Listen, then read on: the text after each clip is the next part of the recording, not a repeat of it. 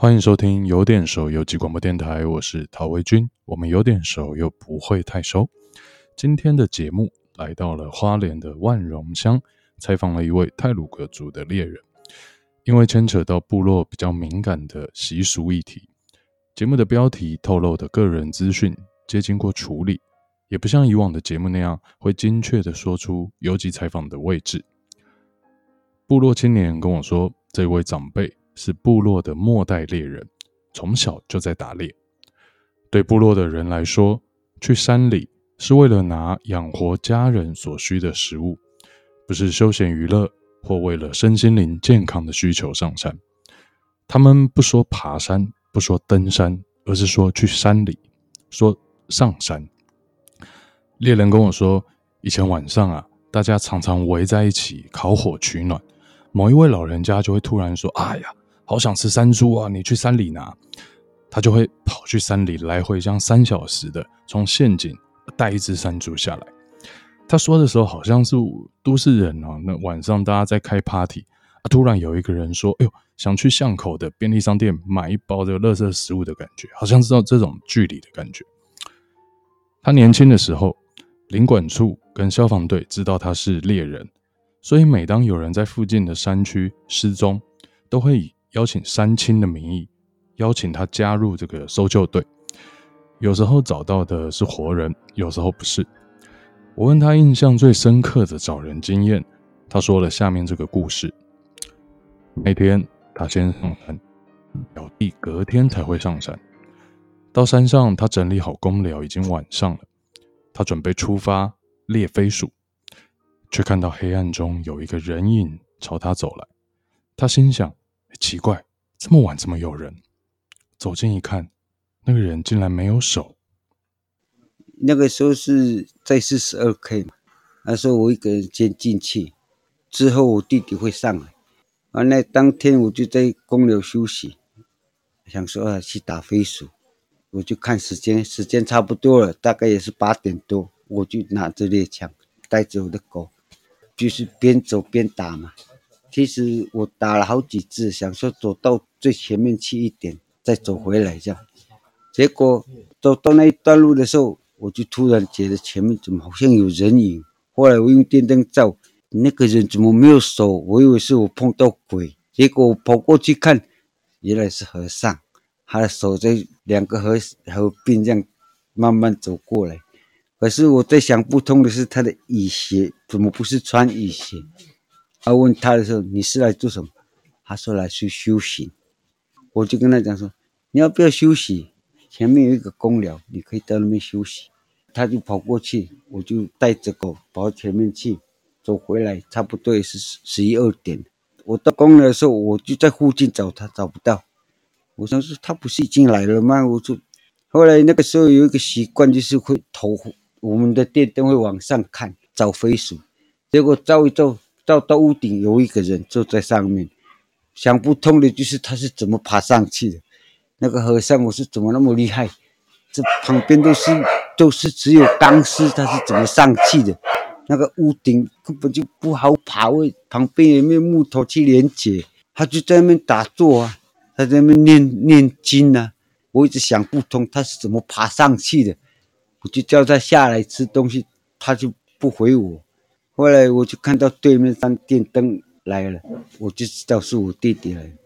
等了差不多快一个小时，我弟弟到了。到了以后，跟我弟弟说有没有带酒，他说有。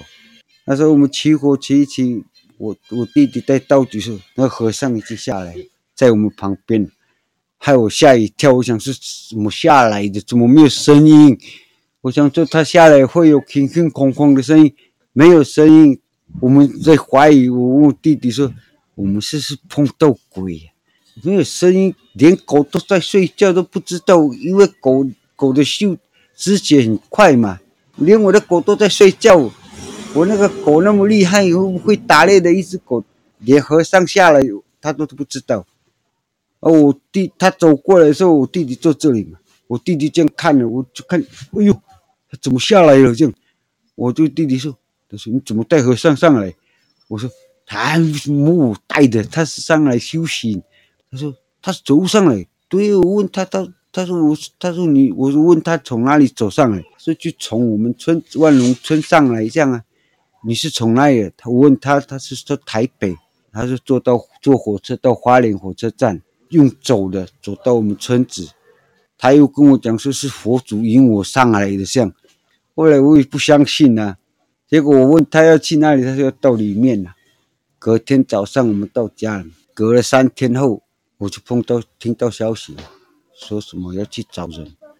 后来他去找比较比较年轻的那些有当过亲三亲的，都会来就会来找我，因为他知他们知道我在那里打猎，就跟着那些。林务局那些巡山员上去山上找，我问他们想说你们是要找什么人？不知道这样，他们等一下会回报这样。后来我们到了三十六 K 那个悬崖的时候，他们就传传无线电来了，他说你们现在要找的人是和尚，我就啊，我就知道，我就我就知道要找和尚，我说应该不难找，他应该是往，我就跟他们讲说应该是在往高登那里去。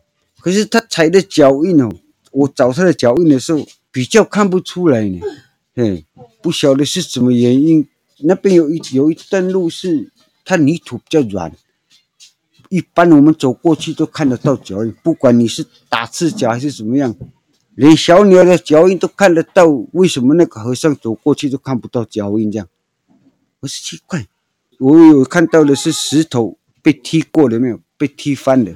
我说他应该是往这里，他他们就在想，怎么这个泥土没有脚印？这样，他这个和尚是从哪里走的？这样，我们到旁边去看那个杂草，没有也没有被踩，他会不会是走到一半就不见人了？这样，我们说看那个前面那个石头被踢掉啊，踢到啊，我们还我我们还是决定说往高登去找。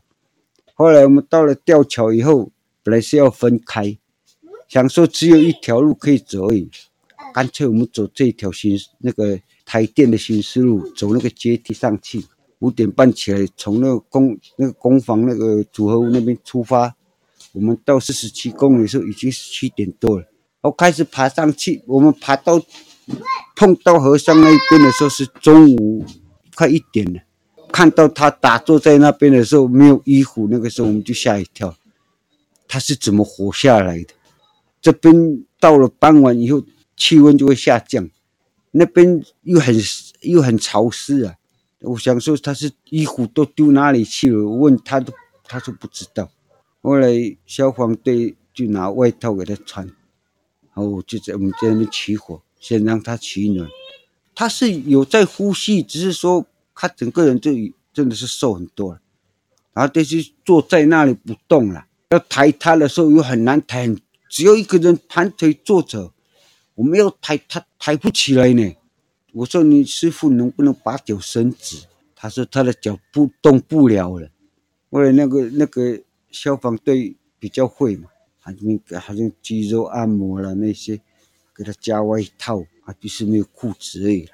他们就先起火给他取暖，我就起比较大，再慢个一天我看差不多，因为他那那一天就已经将近失温了。他没有办法走路，应该虚虚脱了。走下坡那段路更很陡的那一段是他们让我背，然后两个人在旁边帮我扶，怕左边右边会倒。背到车子那里去的时候，就交给消防队，就是这样而已了。那个和尚，因为我就在想说，他是怎么那么厉害？我我一直在山上想。到底是怎么走的？连连那个屋顶爬上去的时候是怎么爬的？哎，我真的是想不通。我说他真的有那么？难道是真的会飞？我是在想呢，我完全都是想不通，怎么真的会有和尚上来？佛祖会叫你在山上修行，不对吧？佛祖应该是叫你在闭关修行才对，怎么是跑来山上修行？跑一跑一跑那么远。万一没有人要找你的话，真的没有人知道你上来的话，你是不是死在山上都不知道？对猎人来说，山是通融你，让你进去拿食物给家人，所以每次进山之前，他都会在路口点一根烟，撒一点酒，希望神灵跟祖灵保佑一切顺利。部落的猎人打猎有几个规矩。第一，母的或是幼小的动物不能打，毕竟打猎是为了生活，不是兴趣。第二，打了之后你拿不到的太远的猎物不能打，因为拿不到的话，尸体会散发气味，把周围其他可能的猎物都吓跑。第三，怎么打都打不到猎物，要先放弃，因为这有可能是山在跟你说话。点一根烟，撒一点酒，回礼之后，再考虑要不要继续打。那么，一位猎人在山里是过着怎么样的生活呢？我一打就是打到天亮，我就是白天在睡，睡到中午的时候起来，就是煮东西吃一次，吃一次继续睡，睡到下午差不多五六点的时候，我就会起来，就不会睡，还就准备又要晚上又要出去了。嘿，如果是放陷阱的话，晚上我就不会去那么久，哦，差不多三点我就休息休息就回宫了，我就放陷阱放到下午三点。我就回宫了，煮东西吃一吃，怕没有肉，我出去晃个两三个小时，差不多十一二点我就到宫了。到宫了以后，我就东打到的东西处理好以后，烤烤干你烤好以后，大概也是要差不多两三点了，凌晨我就睡，我睡一睡睡到早上八九点，我一起来继续去去放陷阱这样。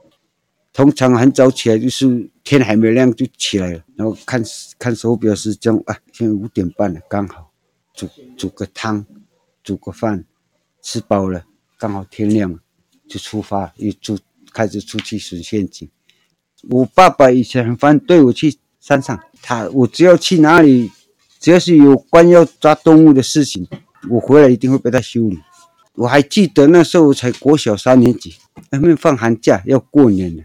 然后我就跟他去，他不肯，我是用哭的，嘿，逼他带我去，结果他是带我去，我只去看到实际是他抓到的东西是什么东西，因为我们小时候我们家里怎么讲，以前没有什么吃的嘛，我说有时候就靠山上的动物当家里的菜，后来那个时候我就开始就是想要去山上的，有那种信仰想要去山上。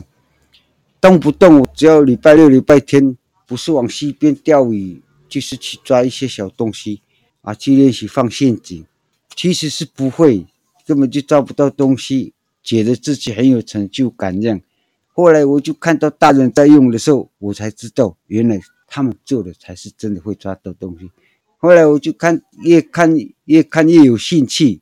他第一个给我看到的是石板陷阱，我就是从那边开始就有兴趣。第一次我我爸爸带我去外公家，我外公在那边杀山猪，后来我外公看到我，他说：“等你长大一点哈，我等你这样。”五年级那那一年，我外公就叫我来，一大早还没天亮哦，我表弟就来叫我，从窗户那边，咣咣咣，阿公叫你。其实我爸爸已经起来了，我爸爸已经在外面抽烟，他就不讲话，只要是外公叫我过去。他就不讲话。那一次他种两只山猪的时候，他就叫我背了。其实是五六十斤，对我们来讲，那时候我们小孩子的时候就已经很大。然后背的时候，两脚都会发抖，而且爬的时候是四肢在爬，不是不是两只脚。我外公说，男孩子就是要这样子，山要打猎就是要这样。我后来我有一点有一点不想去。后来一段时间我就是叛逆期到了。那时候我甚至一个礼拜不在家。那时候我要升国中了，我就不读书了。我想说，弟弟妹妹那都那么小，我我还要再读书的话，家里就我爸爸就更辛苦。我想说，干脆我们来去打猎卖卖那个肉好了。我看到我外公卖那个山猪肉好像很好卖一样，跟我外公说，我不要回去。啊，你不想读书，那跟我去山上。我说好。后来我就是一直跟他去个好几趟。去好几趟，他有一段有一段时间，他就叫我去找工作做，童工嘛，打零工随便做嘛。他说有一段时间是我舅舅他们俩舅舅回来帮我外公，然后来我就没有去。后来我一个表哥又叫我跟他一起去山上，哎，又跟他去，也是跟他了一段时间。那个也是那个时候是我就一直在想，我外公教我教我的方式，还是没有办法，就像他们那样那么厉害。可是我放久了以后，我自然而然就自己在改变我自己的方式。后来后来，我外公看到我放陷阱的时候，他说：“那边有一个有有一条山猪的路，你去放。”然后他说：“我在这里等你。”那时候我外公也有年纪了，他就坐在那边等我，他就这样子看着我去放。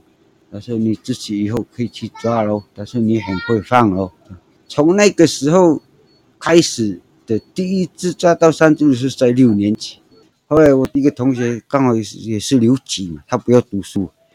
我说：“他说我跟你去讲。”后来我们两个骑单车，骑单车骑到对面山去哦，去放陷阱。结果真的被我抓到第一只的时候，哇，很高兴这样。可是。到头来又在那边头痛了，怎么杀？就在那边头痛了，两个人不知要打打他哪一个部分才会死掉，两个人这边乱打一通啊！他冲过去，他打，他冲过来，我又打，一直打打打打打到山猪应该是累死。我公知道我抓到了，他就回到我家里了。他说：“你终于抓到了哈！”后来外公就教我一个方法。这个地方就是鼻子，他说鼻梁那一带，你就给他用力打下去。你木棍大一点，就像拿棒子一样用力打下去。你只要一听到“砰”的声音，啪一次就倒了。这样，第二次我又去看，又真的抓到一只，越抓越大只。我跟我同学说：“打鼻子，打鼻子。”嗯打出打哪里的鼻子？我说中间那边，靠近眼睛。真的是打中鼻子那那，他真的一次就倒，哇！两个人抱在一起，很高兴这样，哈哈哈哈哈！哇，终于一次就死了这样。可是问题又来了，怎么弄下来？根本就背不动啊！两个人就拿去找那个树藤啊，绑起来，两个人在那，两个人在那边拖这样拖，因为还要爬一个坡啊，有个小小山丘啊。啊！一直拖上去，一直拖拖拖拖，搞到搞到单车那边去的时候，已经天黑了，还又不能骑，两个人，一个人扶，一个人牵，这样，从从那个对面山这样牵到这边，已经晚上十点。而我爸爸又又先修理我呢，其实他们是很高兴，其实还是修理我。后来就是就是越抓越厉害，越抓越成熟这样。后来我第一次接触森林高山的时候，我真的是吓一跳，哇，这边的树怎么都那么大？都我都很高兴这样。进去那座山的感觉，吸到那个空气哦，很像很舒服，像很自在这样。哇，在山上的感觉不一样，尤其是晚上，到了晚上的时候，我就很喜欢那个安静又有动物的声音。可是刚开始的时候我会不习惯，有太多的动物的声音我都不知道，晚上会吓一跳这样，然后乱叫，动物在叫的时候我就起来这样，我就看一下老人家有没有在我旁边睡觉，他我就问他是什么动物，他就会教我，甚至于我我那个我那个族人那个前老前辈说，你等一下带那个手电筒去那边提水，我根本就不敢去，因为太暗了没有灯。然 后我手电筒一一照过去，走过去看到公牛，心里就开始乱，会胡思乱想。后来那个老人家不打猎了，好像是上梨山工作。后来我就没有没有人可以跟我陪我去。后来我自己有摩托车，我就自己骑进去。我那时候是白天进去去看去看地形，走一趟这样，到底哪里会比较好走，会比较。山沟会哪里会比较有危险？回来以后我就开始准备东西，准备好以后我就去直接进入森林里面，待了十八天。像碰到台风呢，还是什么了，我都没有去想过呢，我就一直在山上。那时候刚好碰到台风的时候，老人家有跟我讲过，我看到天气变红，然后那个云会一朵一朵的变红，而且是往往南这样跑得特别快。然后风又是热的，啊，老人家就跟我讲，那个就是有台风要来的现象。后来我就看天天色不对，我就说不对劲，台风又来了。我刚好把东西全部收一收，我就把狗带上去，我就骑摩托车赶快冲下来。我还没有还没有出来，台风已经到了。后来我真的是成为猎人以后，我就有有有一段时时间休息，我跑回去我自己的工作。哎，我休了差不多九年还是十年，我跑去自己烧，我在烧电焊的。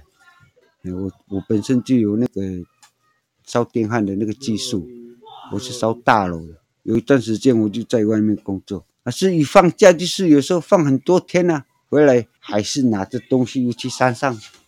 个人会觉得说不行，不能一直打猎，且还是要去赚一点钱，因为弟弟妹妹都还小嘛。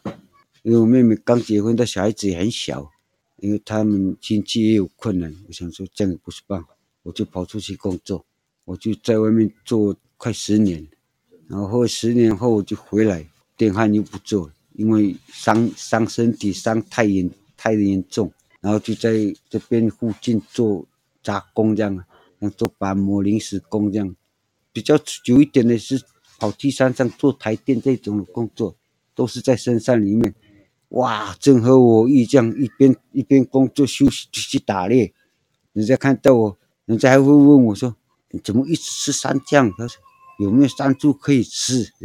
我说：“好，你等一下，我去看看。”我去，还真的有山猪，我就抓回来。隔天啊，有没有山羊可以吃？然后我去看啊，有带山羊回来啊，你自己处理啊，我就在旁边烤火啊。不会，我又跑过去教他们。太老的羊，你用把皮剥掉，烤干，再拿来煮汤更香。啊，有时候我有一个老板，以前他就是很喜欢带我去工作。他说这次要去哪里做？他说光复林道。他说。带陷阱啊！可是第一个到那里的时候，我们先搭工了。搭完的时候，隔天要开始上工的时候，早上一起来吃饭，他就叫我说：“嗯，你先去放陷阱，下午再来抓。”为什么又是我？他说：“你你抓就快要，两天就一两天就可以有的东西，有东西可以吃这。隔天要上班，他叫我先去看看陷阱。他说下午再来做这样。那我的工资怎么算？要一天呢、啊、这样。”三点下班了，你就先去杀，抓也是我，去背也是我，杀又是我。他说：“哈哈，这个叫叫你表哥去，跟你去，跟你去。”我们我们两个很高兴跑下去杀掉。可是，在烤干的当中，我们一些一些同胞族人跟我们一起工作，在烤干的当中，会有几个人会顾在火旁边，甚至于边烤边撕那个肉啊。然后我们在休息睡觉的都不知道，早上起来就剩骨头了。我说这个不是明天要煮汤，今天晚上要煮汤了吗？怎么是留骨头而已了？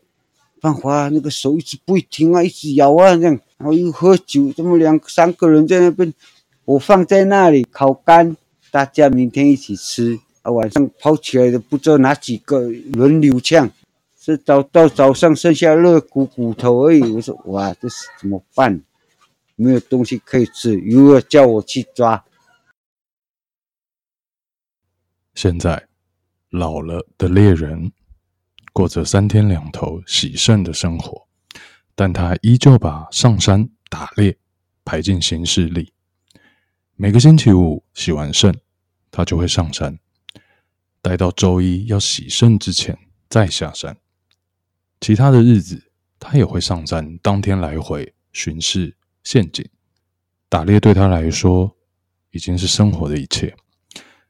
进森林对他来说就像回家，很难想象吗？不如想象我们每天在网络的世界里面探险，阅听大量的资讯，看大量的影片跟文章。网络对我们来说好像一片森林，而对猎人来说，森林。就好像一座网路，一到五里面中间，有时候我我会我会挑时间，礼拜一洗肾，礼拜二休息。这一天我的陷阱哪一边可以看的完，我就先去看。我就是礼拜二一大早我就上去了，看完的时候说我寻完陷阱的时候也是大概中午十二点，然后就赶快冲下来。嘿，有时候我会去打电话到诊所，如果说我今天这两天我要休，我要我有事。我就会提早提早跟他讲，要不然我去我要去山上的时间会不够。现在我医生也知道我会去山上，因为那边有几个都是我部落这边的人，也在洗肾，啊，都会跟医生讲，哇，那个是猎人呢，我们的万隆村猎人很强的，我都不好意思，我会被被他们讲到，我都不好意思听见啊，猎人也会住院，也会洗肾，我没办法